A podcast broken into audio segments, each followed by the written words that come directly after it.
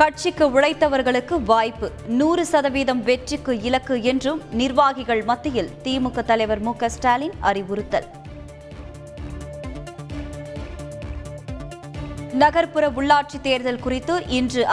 அதிமுக ஆலோசனை OPS EPS தலைமையில் வேட்பாளர் தேர்வு பிரச்சார வியூகம் குறித்து ஆலோசிக்க வாய்ப்பு நகர்ப்புற உள்ளாட்சி தேர்தலுக்கான வேட்புமனு தாக்கல் இன்று துவக்கம் மாவட்ட தேர்தல் அலுவலர்கள் மற்றும் காவல்துறை கண்காணிப்பாளர்களுடன் காணொலி வாயிலாக மாநில தேர்தல் ஆணையர் ஆலோசனை வழிபாட்டு தலங்களில் தேர்தல் பிரச்சாரம் மேற்கொள்ளக்கூடாது நகர்ப்புற உள்ளாட்சி தேர்தலை ஒட்டி பல்வேறு கட்டுப்பாடுகளை வெளியிட்டது சென்னை மாநகராட்சி நகர்ப்புற உள்ளாட்சி தேர்தல் நடத்தை விதிகள் அமல் இரவில் வாகன தணிக்கை தீவிரம்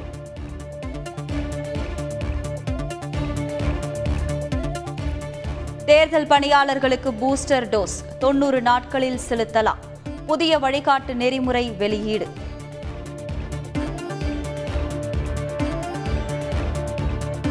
ஊரக உள்ளாட்சி தேர்தலில் பணியாற்றிய அரசு ஊழியர்களை மட்டுமே நகர்ப்புற உள்ளாட்சி தேர்தலில் பயன்படுத்த வேண்டும் மாநில தேர்தல் ஆணையத்தில் அதிமுக முறையீடு தமிழகத்தில் இன்று முதல் இரவு நேர ஊரடங்கு கிடையாது என அரசு அறிவிப்பு வரும் முப்பதாம் தேதியன்று ஞாயிறு ஊரடங்கும் ரத்து பிப்ரவரி ஒன்றாம் தேதி முதல் பள்ளி கல்லூரிகள் திறப்பு ஒன்றாம் வகுப்பு முதல் பனிரெண்டாம் வகுப்பு வரை நேரடி வகுப்புக்கு அனுமதி எனவும் தமிழக அரசு அறிவிப்பு வழிபாட்டு தலங்கள் திறப்பதற்கான கட்டுப்பாடுகள் நீக்கம் இன்று முதல் அனைத்து மத வழிபாட்டு தலங்களையும் தினம்தோறும் திறக்க அனுமதி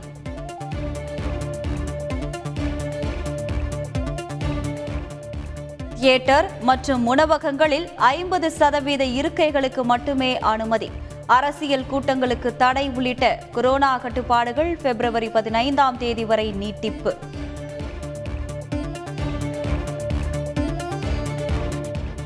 கல்லூரி மாணவர்களுக்கான செமஸ்டர் தேர்வுகள் ஏற்கனவே அறிவித்தபடி ஆன்லைனில் நடைபெறும் உயர்கல்வித்துறை அமைச்சர் பொன்முடி தகவல்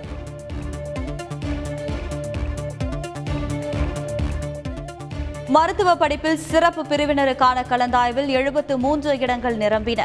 இன்று ஏழு புள்ளி ஐந்து சதவீத இடஒதுக்கீட்டுக்கான கலந்தாய்வு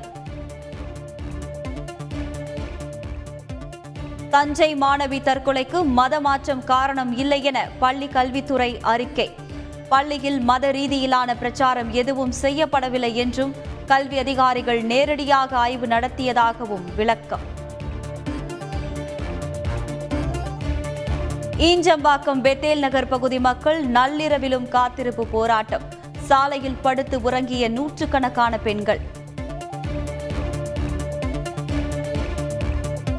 ஜனவரி இருபத்தி எட்டு இருபத்தி ஒன்பதாம் தேதிகளில் பறவைகள் கணக்கெடுப்பு விரிவான தாக்கல் செய்ய வனத்துறை உத்தரவு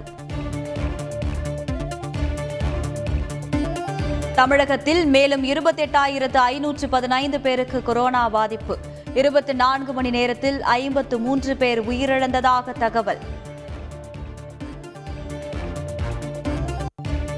கேரளாவில் ஒமிக்ரான் அலை வீசுகிறது தொற்று பாதித்த தொன்னூற்று நான்கு சதவீதம் பேருக்கு ஒமிக்ரான் கண்டறியப்பட்டதாக சுகாதாரத்துறை அமைச்சர் வீனா ஜார்ஜ் தகவல் நானூற்று ஏழு மாவட்டங்களில் தினசரி கொரோனா பாதிப்பு பத்து சதவீதம் அதிகமாக பதிவாகிறது கொரோனா தடுப்பு நடவடிக்கைகளில் கவனம் செலுத்துமாறு மாநில தலைமைச் செயலாளர்களுக்கு மத்திய உள்துறை செயலாளர் கடிதம்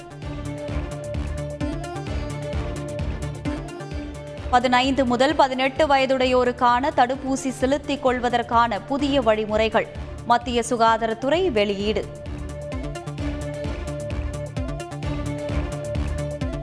தகுதியுடைய தொன்னூற்றி ஐந்து சதவீதம் பேருக்கு தடுப்பூசி ஒன்று புள்ளி மூன்று கோடி பேருக்கு பூஸ்டர் டோஸ் செலுத்தப்பட்டுள்ளது மத்திய சுகாதாரத்துறை அமைச்சர் வாழ்த்து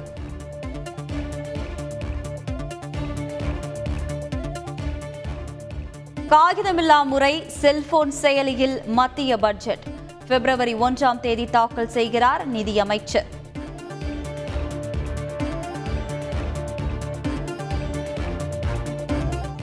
பிராந்திய பாதுகாப்பு மற்றும் வளர்ச்சிக்கு மத்திய கிழக்கு நாடுகளின் ஒத்துழைப்பு அவசியம் இந்தியா மற்றும் மத்திய ஆசிய நாடுகளுக்கு இடையே ஆன கருத்தரங்கில் பிரதமர் மோடி பேச்சு